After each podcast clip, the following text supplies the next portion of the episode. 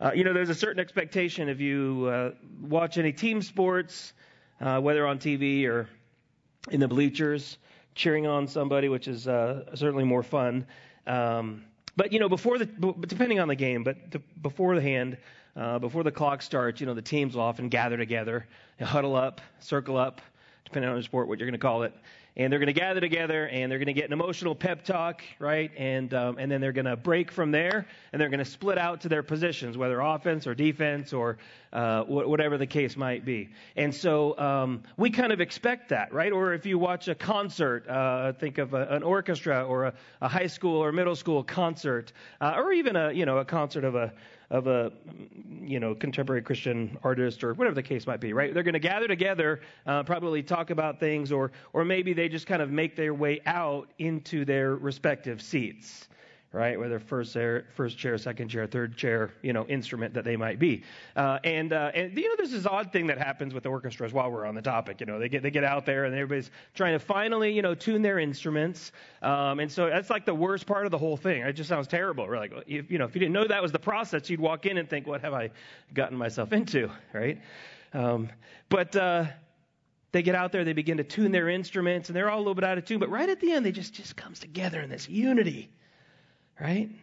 Wouldn't be weird though if they, the sports team gathered together and and, uh, and and they huddled and they had their pep talk and they, and then they all ran out with the same energy and passion. They all went to the exact same spot on the field, like 12 p 11 people or depending on five people or depending on your sport, right? Nine people. They all ran out same position, same spot. All right, let's do this. Right? The batter's at the plate and he's like, man, lots of openings out there. The orchestra came out. They all came out with piccolos this day. You'd be like, okay, this is either going to be really good or absolutely terrible. You know, God has built the body of Christ to be different. We've, we spent last week speaking about the unity that we have in Christ. The very fact that God sent his son Jesus to redeem a people for himself and, and has tore down the wall between those that were opposed to each other, brought them together. He has created a uni, unity. And we saw last week that we are called to maintain that unity. We're not trying to create unity. And that's very important for us to understand. We're trying to maintain or preserve and, and put a spiritual sweat into maintaining or preserving that which God has created. And so Paul moves in verses 1 through 6 uh, through uh, introdu- introducing that idea to us, or really filling it out, what he starts to explain in, in earlier in, in, Ephesians. And then he breaks here. Uh, let, me, let me just read what we read last week Ephesians 4 4 through 6. There is one body and one spirit, just as you were called, to the one hope belongs to your call. One Lord, one faith, one baptism, one God and Father of all, who is over all and through all and in all. That means everyone in this room who names the name of Jesus as your personal Lord and Savior has one God and Father and Spirit who is over us and through us and in us. And so he gives us this, these, these uh, keys to church growth or church maturity in the pure sense of what it means that de- uh, to develop the members of the body of Christ. And so Paul moves from last week speaking strongly about this unity. And then this morning we'll see that he talks about unity through diversity before bringing it all back together to speak of that unity again. So let's ask the Lord to open the eyes of our hearts uh, to, to both understand and and then understand with our hearts what this means for each one of us this morning. Would you pray with me? Heavenly Father, we, we exalt your name, Lord. We saw this morning as we sang that we don't deserve to come to worship you. We stand before you simply because of the blood of Christ, able to worship you with our whole hearts because of what Christ accomplished on the cross for us. This morning, Lord, we ask that you you who are the, the giver of all good gifts, uh, help us with a, a particular understanding for this particular grace that you give your children, uh, that we might maintain the unity of the body of Christ through the incredible wisdom that you have and that you've demonstrated through deploying your people with a diversity of gifts and passions and purposes and pursuits. But all of those align as we seek to build up the body of Christ. May you receive all of the honor and praise and glory. In Jesus' name, amen. I want to invite you to open your Bibles if you don't have them open already, or a Bible app. Ephesians 4, uh, 7 through 16, we'll read this morning. Ephesians 4, 7 through 16. The Apostle Paul says, But grace was given to each one of us according to the measure of Christ's gift. And therefore it says, When he ascended on high, he led a host of captives and he gave gifts to men. Notice the parentheses there. In saying he ascended, what does it also mean but that he also descended into the lower regions of the earth? Or into the lower regions, the earth. He who ascended is the one who, I'm sorry, he who descended is also the one who ascended far above the heavens that he might fill all things.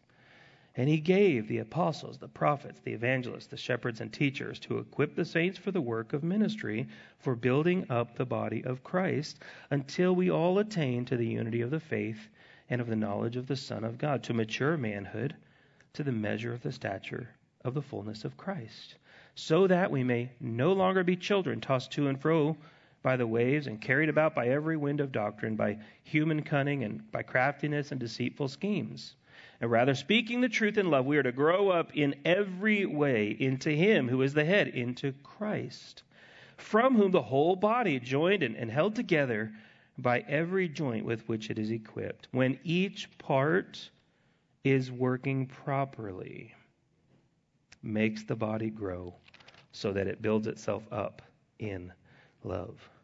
Jesus Christ gives varieties of gifts that are to be used for his purposes, right?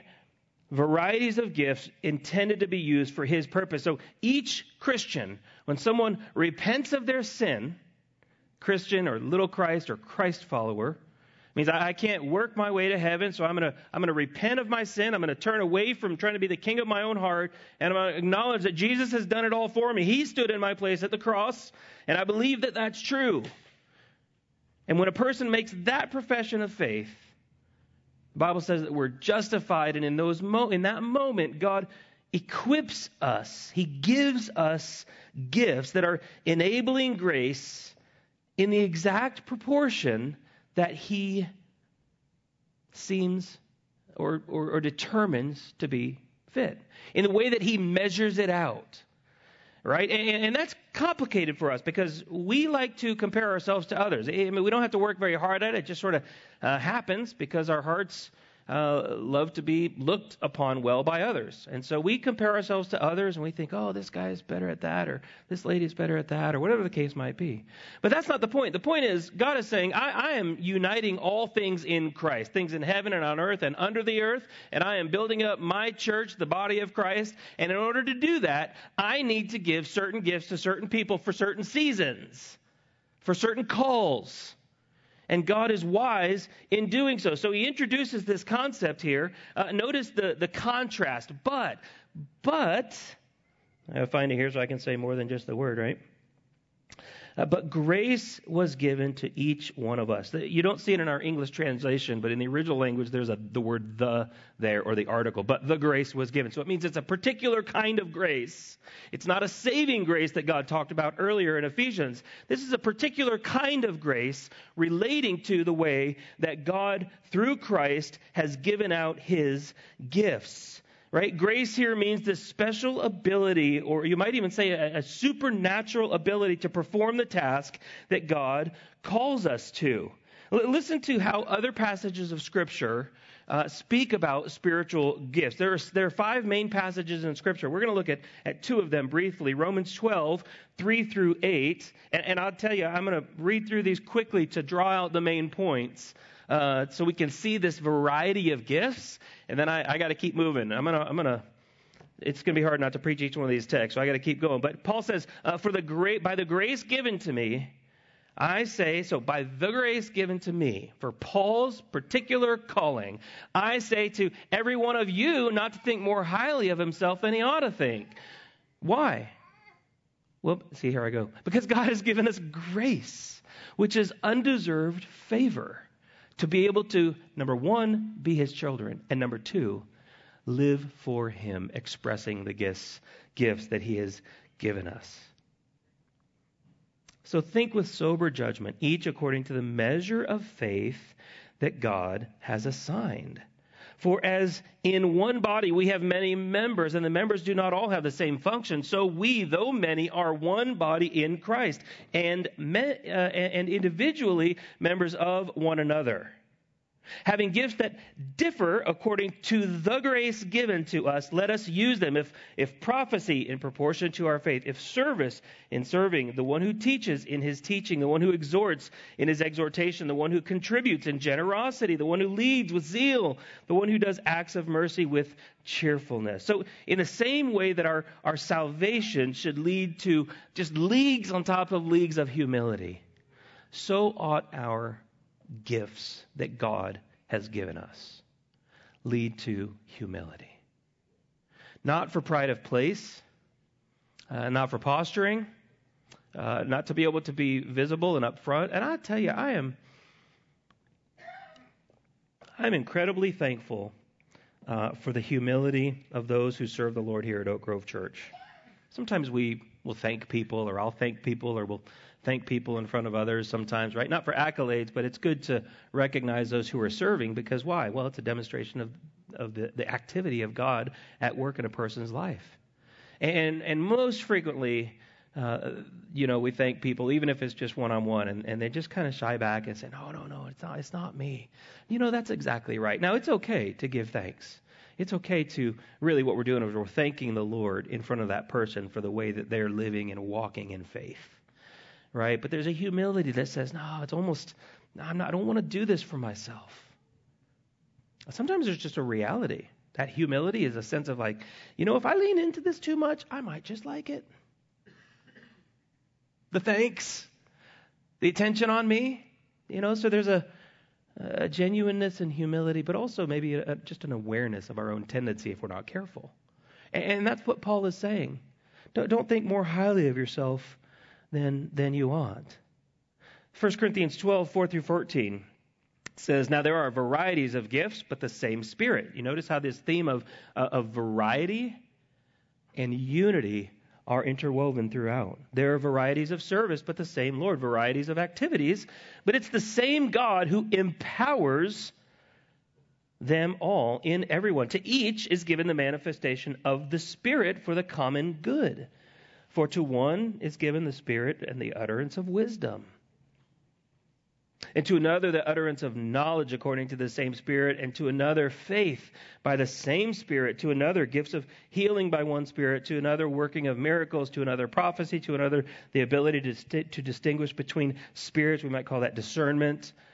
Uh, to another, various kinds of, of tongues or languages, to another, the interpretation of tongues or languages. All these are empowered by one and the same Spirit who apportions, similar to what we read here in Ephesians 4 uh, 7, 8, who measures it out uh, according to each one individually as he wills. For just as the one bo- the body is one and has many members, all the members of the body, though many, are one body. So it is with Christ. For in one spirit we are all baptized into one body, Jews and Greeks, or Gentiles, slaves or free we were all made to drink of one spirit, for the body does not consist of one member, but of many. So the point is this each of us has received this enabling particular grace in the exact proportion that Christ gave it. Now you may say, I don't know that I know what my gifts are. Well, you need to practice what you think your gifts might be. If you're not practicing your gifts, you don't know what they are. Maybe you need to be taught to understand or discern what they might be, but it's still going to involve practice.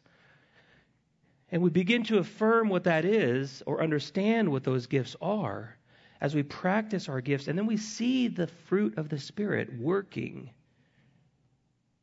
as we go along our way. We see the body of Christ affirm, yeah, that does seem to be your gift. Unity isn't the, as I was talking about with the sports or music analogy before, it doesn't mean the uh, sameness or a replica of a person or a personality. Right? And that's the challenge for us. We want to be like this teacher or, or this servant or like this church over there or like this other individual that's gifted in that way.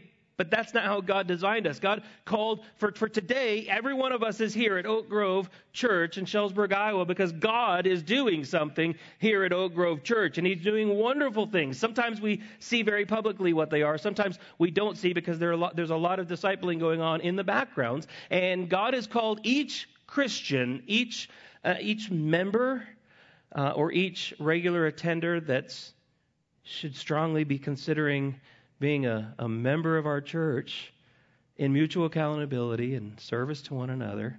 But I digress, but not too far. Each Christian committed to Oak Grove Church and to the Lord Jesus Christ is called to exercise their gifts, not to try to be like others, but to exercise their gift as God uniquely created you. And let me tell you what also goes along with that exercising your gifts with imperfection where you are in your relationship with Christ.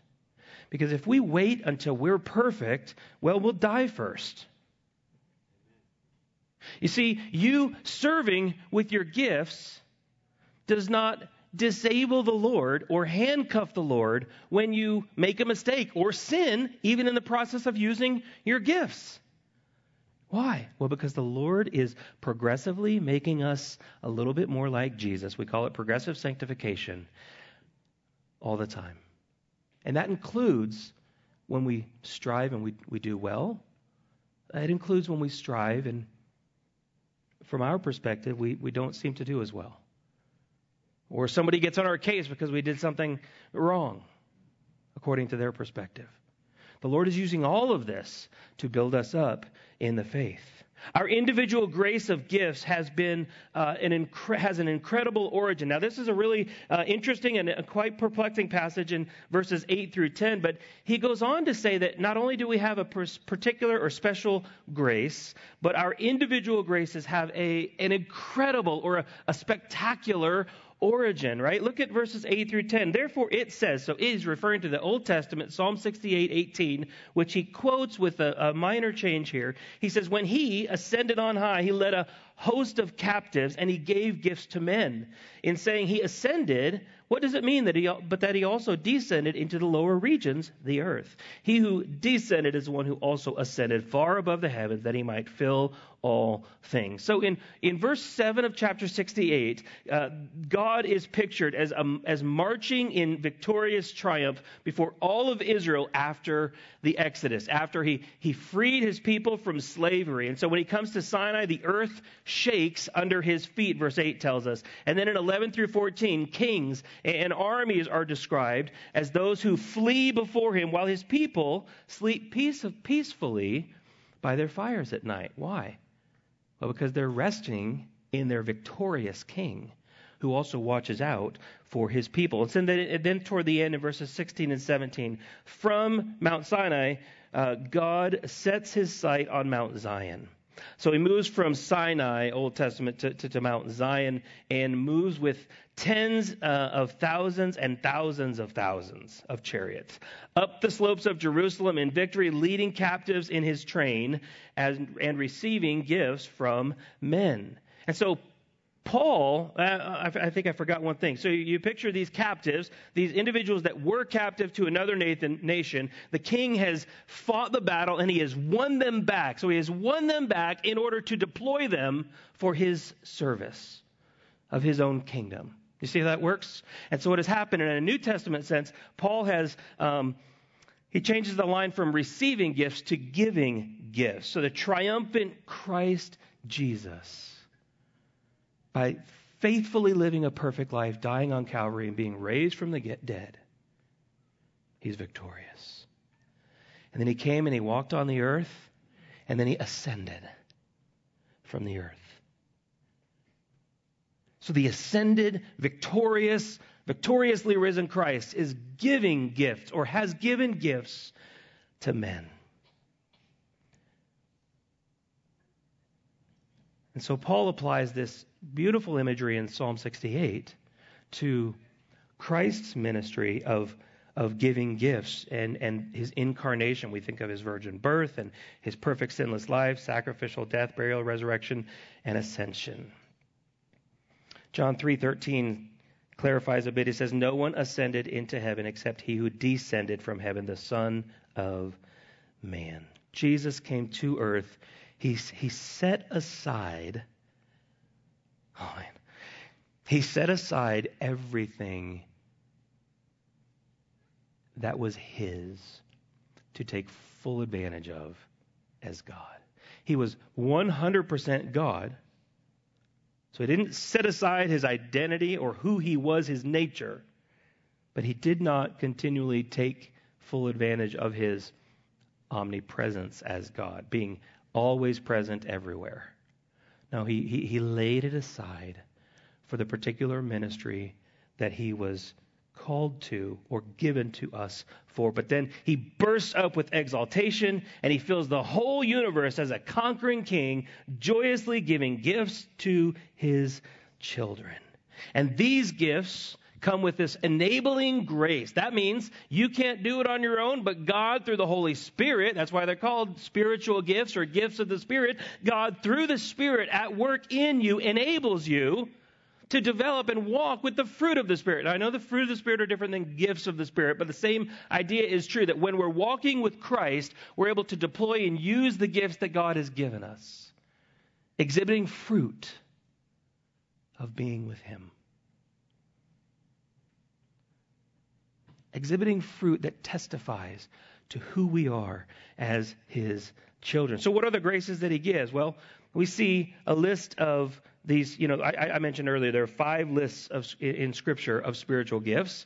Uh, each of them are kind of summary, um, summary descriptors, if you will. But in this passage, Paul, spoke, Paul speaks of uh, of four in particular. So Christ gave leaders to equip Christians for ministry. Christ gave leaders to equip Christians for ministry. Verse 11 through 14 says he gave the apostles, the prophets, the evangelists, the shepherds, and teachers. Two, that's a purpose statement. Two, equip the saints for the work of ministry for building up the body of Christ. Well, why?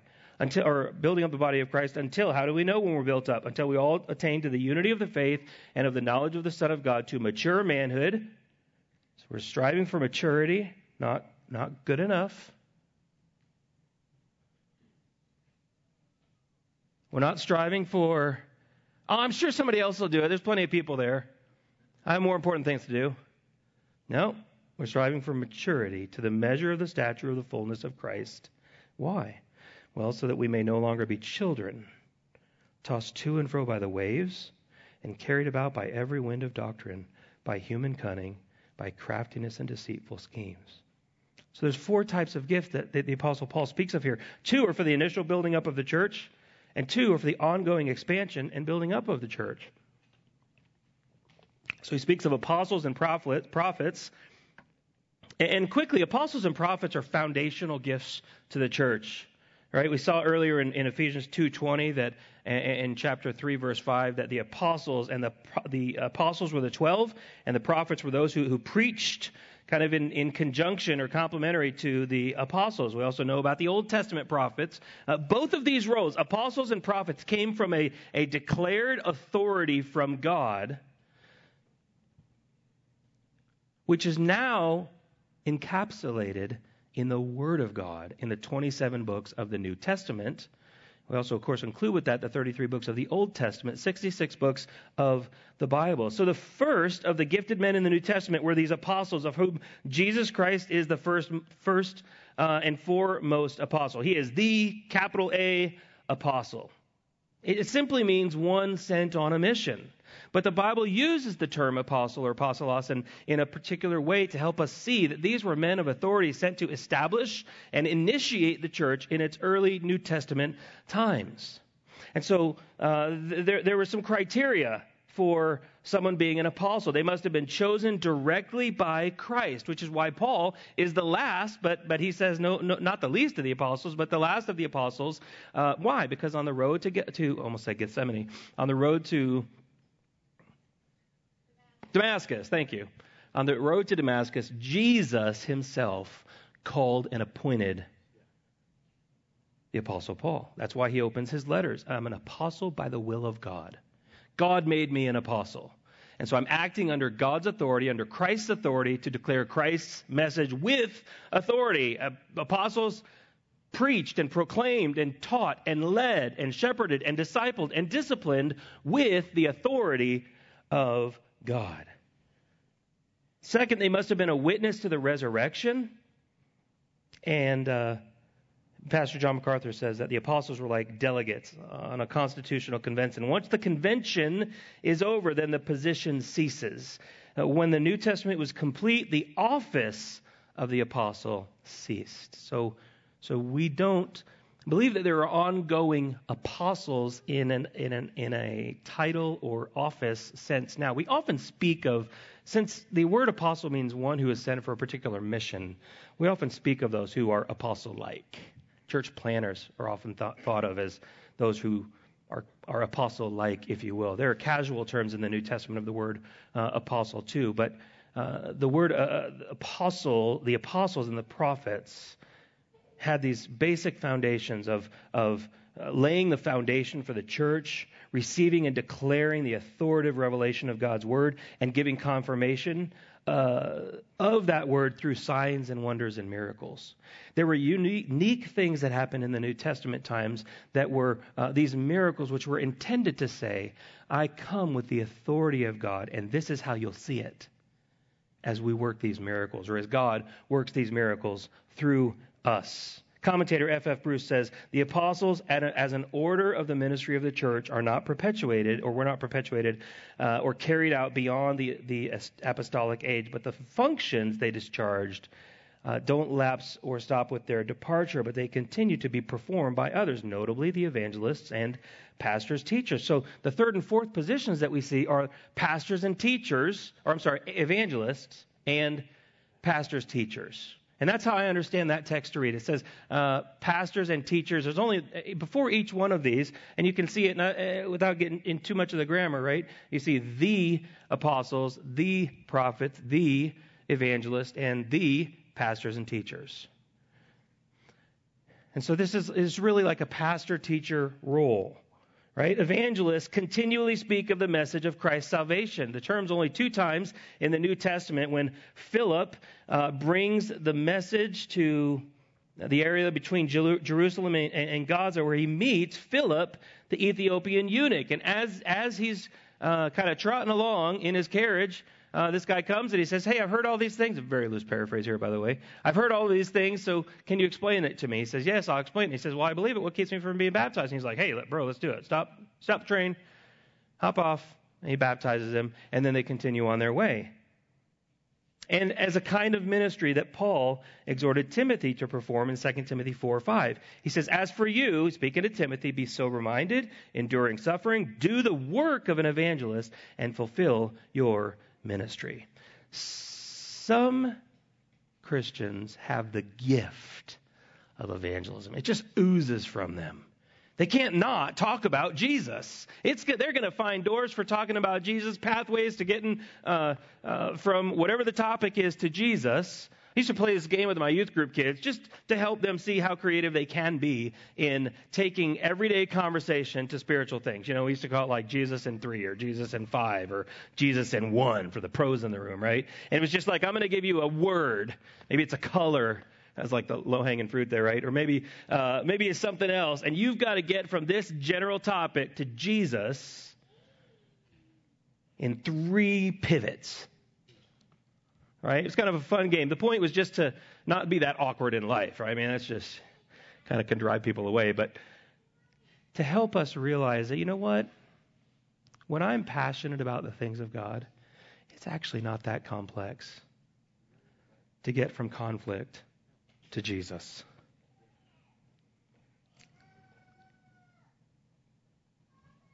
to get from relationships to Jesus or they don't like me to Jesus.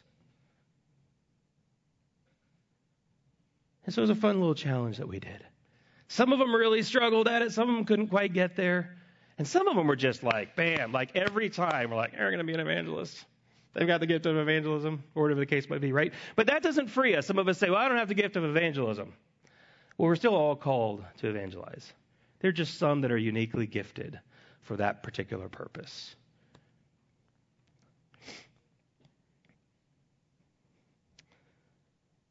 An evangelist would, would not only preach the gospel, but he would, he would help us learn how to do it better. Those who want to grow in our ability to engage others with the truth. He'd help us grow in doing it better. Pastor teacher, uh, the word pastor means a shepherd. And, and it's a metaphor for one who is to shepherd people, one who cares for people, one who helps others watch their step, one who helps others guard their steps so that they don't what? Well, so that they don't trip and fall over our own life and sin choices, so that our own over our own decision. The pastor teacher is one who who, who comes alongside them to, to help them in that way.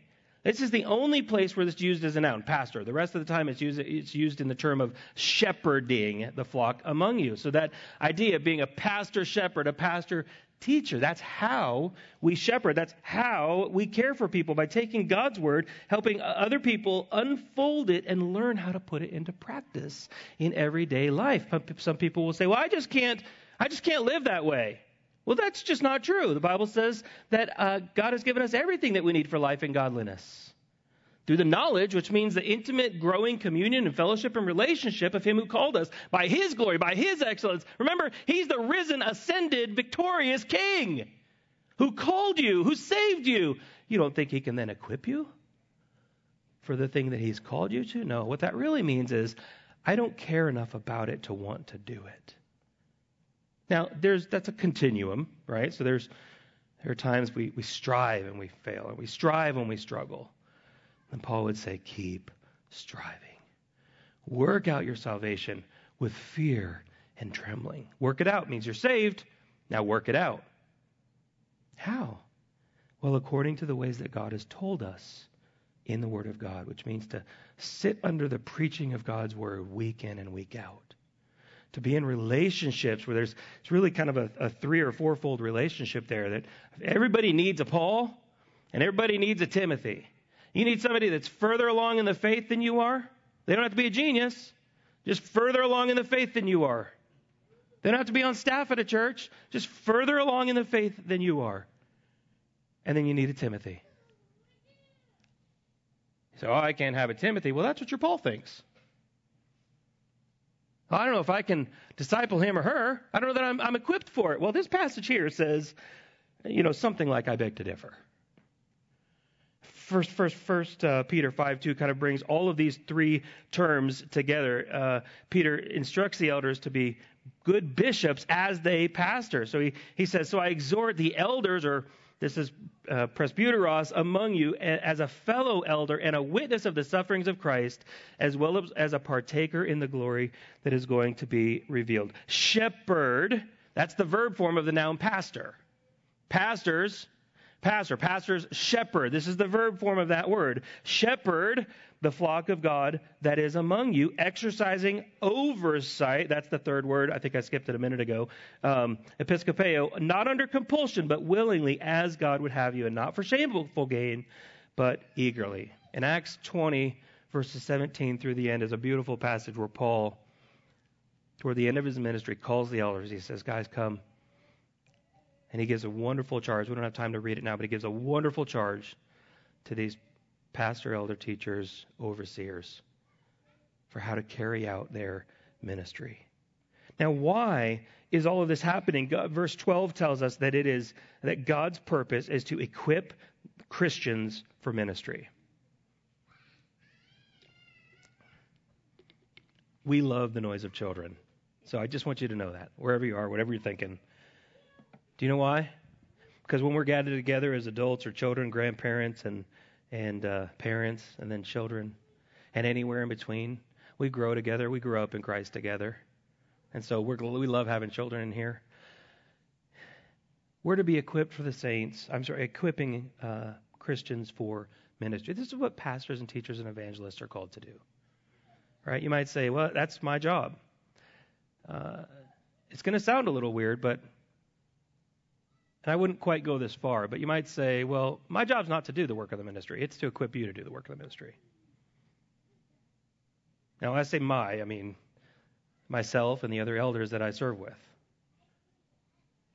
Now, we ought to be, how do we equip you for the work of the ministry? By taking you alongside of us as we do the work of the ministry. We equip you to do the work of the ministry. We get together, we fellowship together, we teach you. We teach you what the Word says, how to understand your gifts, and how to use your gifts. You have the responsibility of faithfully working in service for the Lord. Does it all happen within the context of church organized ministries? No, not necessarily, because you're a neighbor and you've got family members and you've got friends, and you get to use your gifts and deploy them in service to others. And the point is, he goes even further in verses 13 and 14. We're to equip the saints for the work of the ministry, for building up of the body of Christ. That's verse 12. Uh, until each, until we all. You've heard me lay out my amazing Greek skills before, right? In the Greek, you know what all means? All.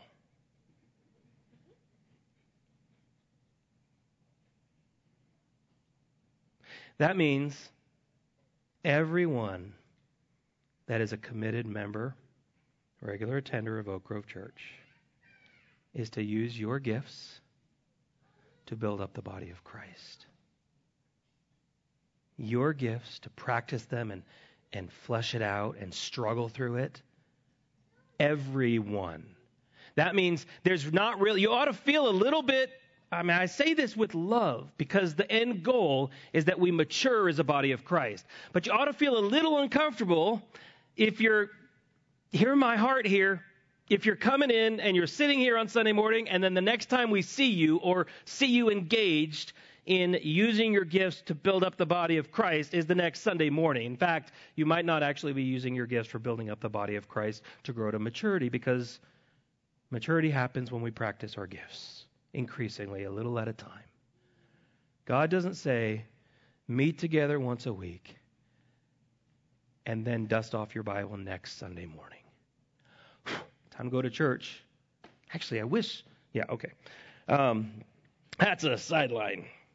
Bring your Bible to the church, or you open your phone and have God's Word open as we're reading it. Why? Because we're into the things of God. We're into how God speaks. We want to understand the truth of God's Word as best as we possibly can.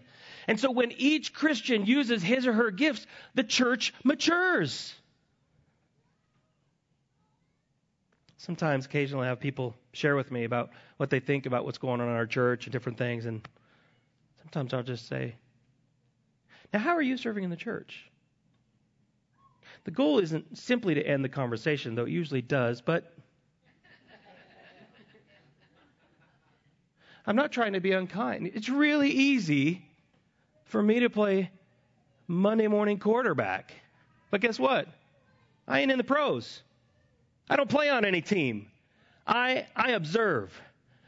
I, I, sit down on the couch sometimes and I turn on the TV and I watch those who are gifted, who are professionals, although drop the professionals part for this analogy, play the sport well.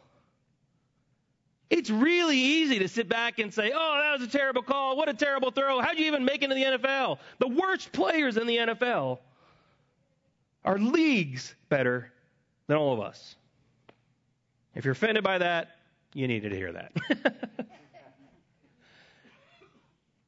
pastors, teachers are, are, are, the, are the coaches who say, okay, guys, come on, let's, let's get together. We're in a game. Actually, we're in a war. And every one of you have a unique, particular grace that God has given you, that He has called you to. And this church, this body of Christ, which is part of the larger capital C church, will be incomplete and will be immature unless everyone is doing their part. Now, this is a two part sermon. We're going to come back next week and flesh out more of what that means. I hope everybody shows up eagerly, but I want you to hear, and I don't think I have them on the screen here for you. Oh, yeah, no, I don't. But I want you to hear, I'm going to read uh, 14 through 16, uh, 13 through 16. Paul says, Until we all attain to the unity of the faith. That means we need to have a right understanding of what the gospel is. Well, I believe in Jesus. Well, so does Satan. He's not going to heaven. Well, I want to be saved so I can go to heaven. Well, if it's just about not going to hell, then you don't you don't love Jesus. You see.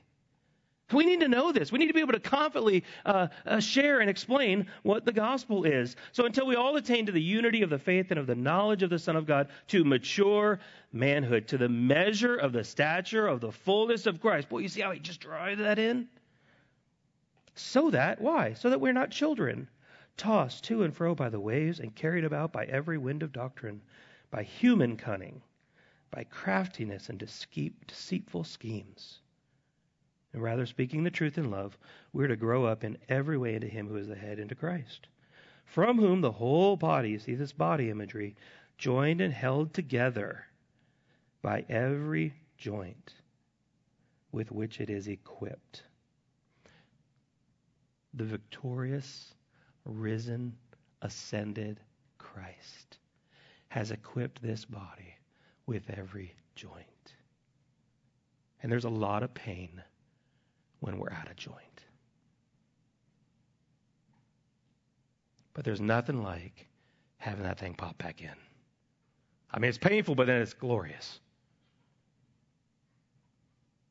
This is what Paul's calling us to.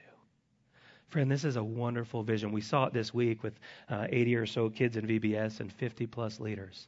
Some were up front. You know, Caitlin was on the stage dancing in the music and, and showing everybody the motions and the instructions. We had group leaders. We had folks in the kitchen which really don't want to be seen by others. And we're saying, we need you to come into this room so that everybody can see the body of Christ at work. I'm not bringing you in this room because it's about you. It's about Jesus.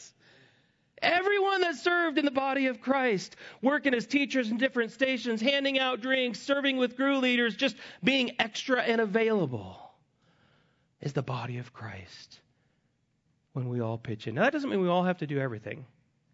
But sometimes what happens is some people teach, and, and with the best of efforts, we say, Oh, if you could you teach for this season? And what do we often hear? Uh, I don't know. Why? Because we all know that not everybody's doing their part. We all know that not everybody's who's able to teach is teaching. And they know that if they sign up for it, even though it's not our intention, they might be teaching for 15 years. See? Exactly. Been there, done that. This could, this could sound like a, a really big guilt trip. It's not intended that way. What's intended to say is, brother and sister, if you're a child of God, you don't know the beauty and the fullness that often comes with hardship. But that hardship turns into joy as we see God fulfilling his promises to teach us and sustain us and make us more like him. You don't know that if you're not using your gifts. And so it's a joy to be able to use your gifts for building up the body of Christ. And I just want to tell you, you're missing out. I don't want you to miss out. I want you to experience everything that the victoriously risen and ascended Christ intends for you through the particular grace of gifts that he's given you. As we take communion, we have the privilege every week of remembering what Jesus did on the cross. And I want you to ask that question this morning. Eh, as, as I, a professing believer, if you're, if you're not sure you're a Christian, this really is a time for Christians. And we just encourage you to, to remain seated and, and, and pray in your seat or, or even as we're moving around, because we'll invite you to come forward to either this side or this side, and we have two servers that will be in the back. This is a wonderful time to grab somebody else that you know. You can talk during this time and ask somebody, you know, I'm not sure if I'm a Christian. I know a lot about God and the Bible, but I'm not positive if I'm a Christian. This is a very appropriate time for that. You may want to sit in your seat and and just quiet, quietly, somberly repent of some sin. Repentance is wonderful worship. But as we do that, recognize that the very bread we eat and, and, and cup we drink was from the Savior who would later ascend. And he bought for you and for me the joyous ability to serve the church of God. And we recognize we go through seasons, and so I just want to ask you to, to be asking the Lord, Lord, in this season of my life, in this season of my life, where do you want me to be serving you? And help me to be faithful by your particular grace in this area to be doing just that.